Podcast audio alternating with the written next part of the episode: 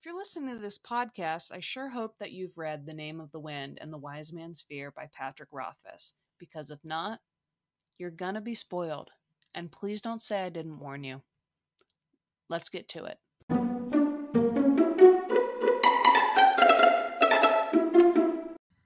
Hello, friends, familiars, lovers, anti lovers, enemies.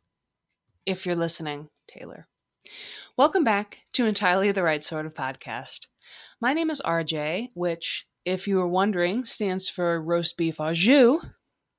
I know that is four letters, but I'm already calling this thing ETRSOP for quote, quote, short, so you'll forgive me if uh, I only say RJ for roast and jus. I don't know how much last, longer this bit's gonna last, where I try to tell you what my name stands for, but I can assure you it's probably going to last pretty long. Every episode, I profile a female character from Patrick Rothfuss's The Kingkiller Chronicle. Now, if you haven't read The Kingkiller Chronicle, first of all, well, I'm glad that you found this podcast somehow. But second of all, please stop listening to it and listen to something else. There are a lot of great podcasts out there, all probably better than mine. Tonight we are, or today, or this afternoon, whenever you're listening to this, we're talking about Lyra, or Lyra, however you want to say it. I'll probably say both. If I recall correctly, the only real information we get about her is in Skarpi's story about Lyra and Lanre, or if I'm feeling particularly Midwestern, Lanre. We hear a little bit more about Lanre as time goes on, but not really any more about Lyra. Arliden mentions her in his little song teaser, and Denna comments on how she needs to expound on their relationship in her song, but that's all I can remember for such a powerful and influential person. Now, here are seven things, because seven is a very significant number, that we know about her. Number one, Lyra was one of the most powerful namers during the Creation War, along with Aleph, Selitost, Selitost, Selitos, and Iax during the Creation War. Little peek behind the curtain. Um, I don't I don't leave bloopers out, so these are just going in, and I've had approximately one IPA, so we're gonna have a good time. Number two, Lyra was, quote, terrible and wise, with a power as great as her husband Lanre's. Number three, she is said to have joined Lanre in all his battles, including the Black of Drossen Tor. Number four, perhaps most crucially, she was able to call Lanre back from the doors of death. She had to call his name three times, but he turned and he heard her. Number five, we are not sure how she died, but she did, which contributed majorly to Lanre's fall. Number six, Lanre blames himself for Lyra's death, saying, quote, Deceit and treachery brought me to it, but her death is on my hands. And number seven, in a roundabout way perhaps, Lyra directly caused the creation of the Chandrian and fall of Myr Tariniel by disturbing the natural order of things and bringing Lanre back from the dead. I think a good question to ask is how Lyra was able to bring her love back from beyond death. From the book, that book being The Name of the Wind by Patrick Rothfuss. In the midst of silence, Lyra stood by Lanre's body and spoke his name. Her voice was a commandment. Her voice was steel and stone. Her voice told him to live again. But Lanre lay motionless and dead. In the midst of fear, Lyra knelt by Lanre's body and breathed his name, her voice beckoning. Her voice was love and longing. Her voice called him to live again.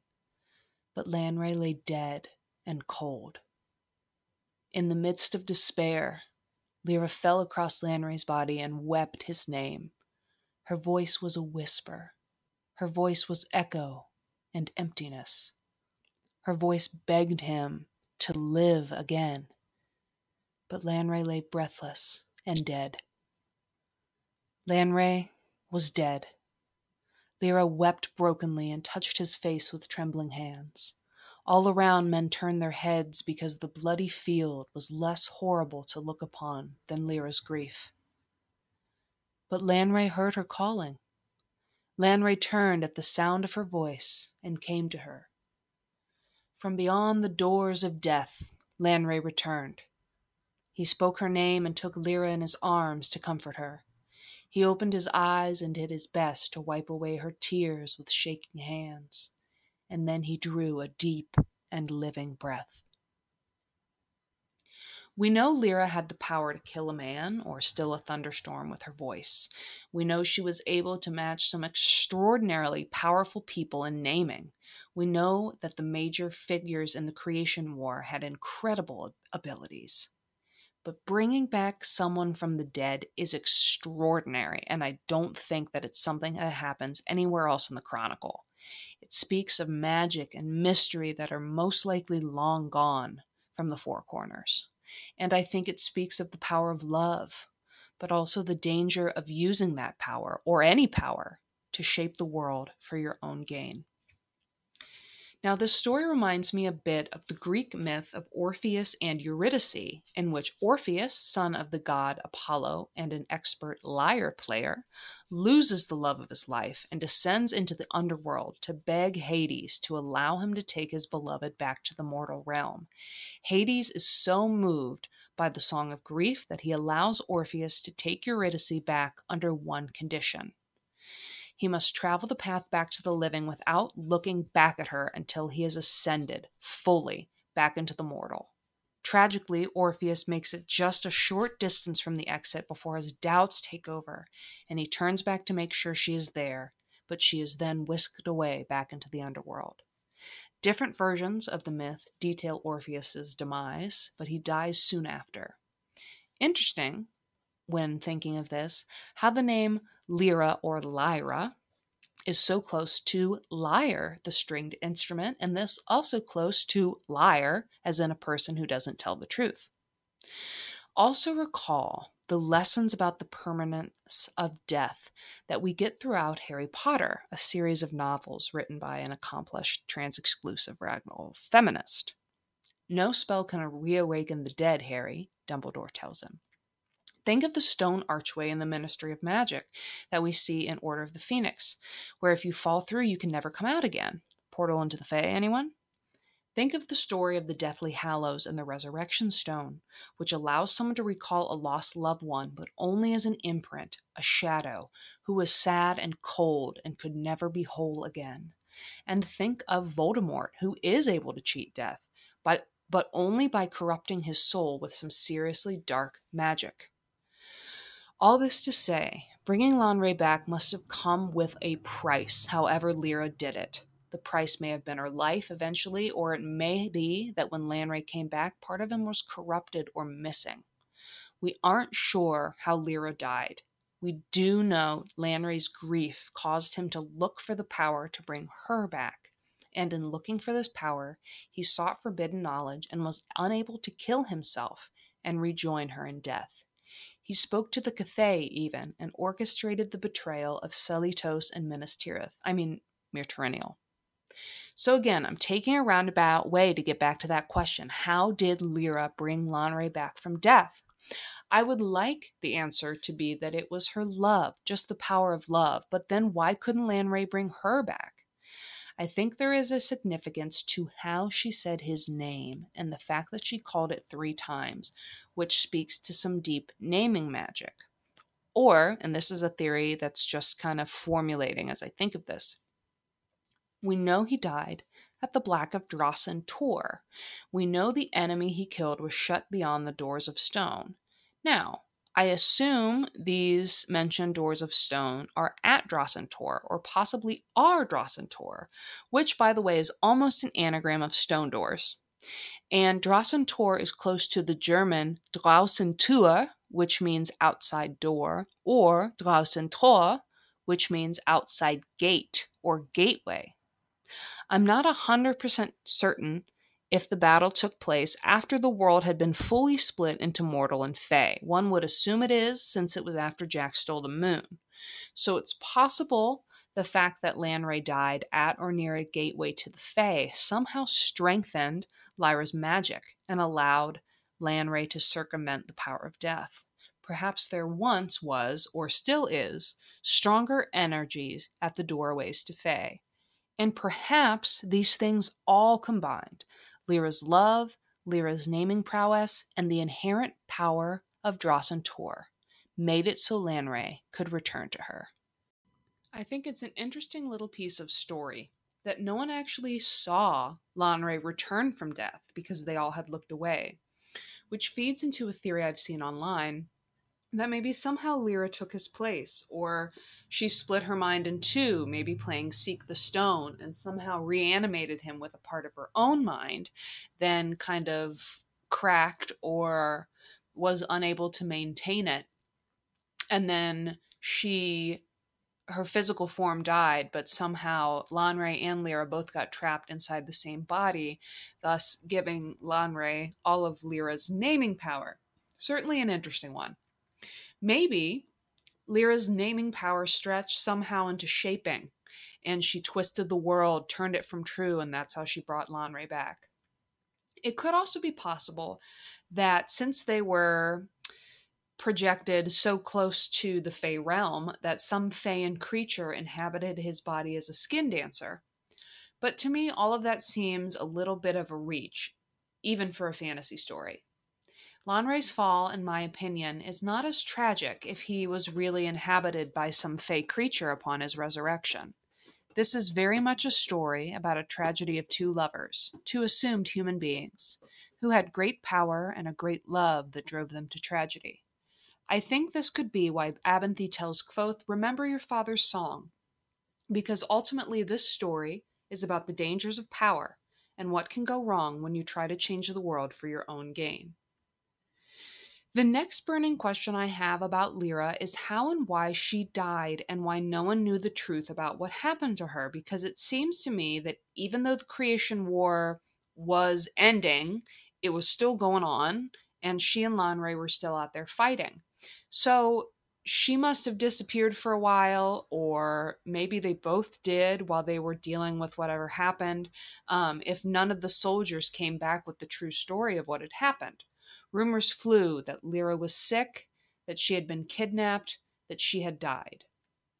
Now, it could, of course, be natural causes or an injury from battle, but I think it had something to do with what she did for Lanre. We don't get from the story that she struck any kind of deal with someone or that she actually used any magic other than her voice, but something might have gone wrong. I think it must have gone wrong. Recall that Lanre says, Deceit and treachery brought me to it, but her death is on my hands. Does this mean Lyra deceived him and betrayed him, or was it someone else who deceived and betrayed Lanre, and he accidentally killed his beloved? We assume that she died before Lanre started accumulating all his new power. So I don't think there's a direct connection to his naming power and her death, unless somehow she sacrificed herself so he could live. There aren't as many online theories about her death as there are about Lanre's resurrection, but I think she somehow lost or gave up part of her life force to bring him back. There must have been a consequence to an action that big. Perhaps she was called into Fae somehow to answer for her quote unquote crime of using magic for resurrection. I was on Tor.com perusing the comments in the reread section, and someone suggested Lyra had some sort of incurable disease, leading Lanre to go to the Cathaya for one of its flowers, which again is a tie to the Fae. I like that idea, though I would think it means Lanre visited Cthaeh twice. I think we have to explore, as many of us in the fandom do, with any of these stories we hear, if Lanre's story parallels something in the current timeline, particularly Kvothe and Denna's story. Now, remember when Kvothe sings about the tragedy of Savien and Aloine at the Eolian his first time, of love lost and found and lost again, which sounds like Lanre and Lyra. Denna says she is the Savien figure because she saved Kvothe at the Eolian by singing with him and then came looking for him. By my calculations, if we are to compare Kvothe and Denna to Lanre and Lyra, at this point in the story, Kvothe would take the place of the Lyra figure with his naming power. He already calls Denna pretty much back to life near the end of Book 2 when she can't breathe. And has to cajole her three times to eat the charcoal in book one when they're hiding from the draccus and she ingests the ophalum, though I'm not sure if that would have been a fatal dose or not. I would thus assume, if it's following this pattern, that he must save her life a third time in book three. But I also like the idea of Denna as the Lyra because I think it's entirely possible if she dies, it drives Kvothe to madness. This would, of course, mean she has to save him from death somehow in Book 3, and we're not certain of any power she has beyond her knack for music and her burgeoning expertise with Ylish knots. But I think something could happen, and maybe Denna has to use a forbidden or dangerous power to bring him back, which costs her something, perhaps her life and that would drive Kvothe to then seek out his own version of a darker magic to try and bring her back. Of course, this makes Kvothe the Lanre figure, and what would be more delicious storytelling than his life paralleling that of Haliax, a man he ostensibly hates? I think there's also probably some weight to the theory that Lanre and Lyra were part of the original Lackless family, possibly the Loeclos, which I've discussed on a couple podcasts so far. Clearly, a very important family. Um, plenty of users on Reddit and the Tor reread have pointed out how Black of Dross and Tor could definitely be close to Black Dross, Black Dress, and that the original rhyme um, about seven things has Lady Lackless, keeps them underneath her black dress, does refer to Lyra, and the dross and Tor is somehow hers or that she's connected to the Lackless family in some way. I will admit, I haven't really thought about this one a ton. I've done some good reading about it, but we know that the Loeclos Lackless family is very old, and I think I've put forth some good information here and on a previous podcast that the Drossen Tor is very clearly a door or a gateway.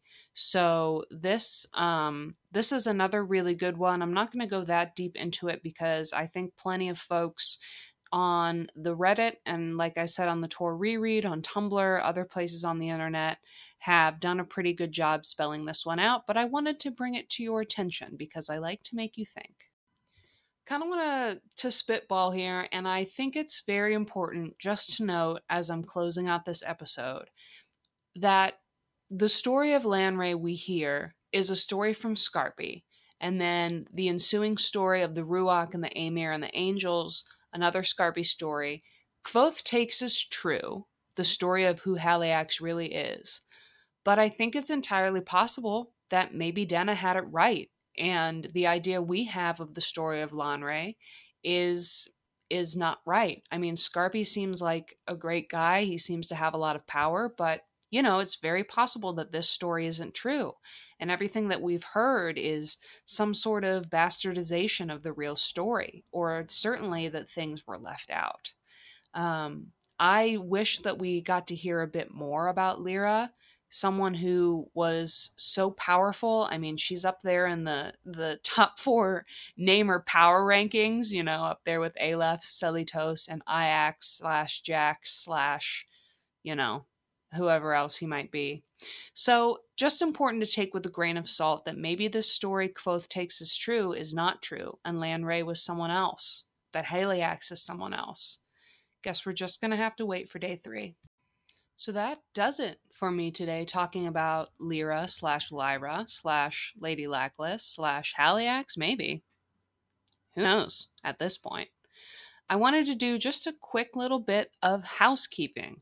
If I missed something or you're confused about something I said, want some links, please hit me up. I'm on Twitter or Facebook under the username ETRSOP, and you can email me etrsop at gmail.com. I'm also delighted to look at my listener stats and find out I have a few new countries represented in the past few weeks. So, hey to everyone from Austria, the UK, Canada, and France, and everywhere else you might be listening. Hopefully, we'll see some new countries pop up soon. And please feel free, like I said, to get in touch with me somehow. I would be happy to hear from you. I will continue, hopefully, have some special guests coming in down the pipeline, and of course, have more female characters to talk about.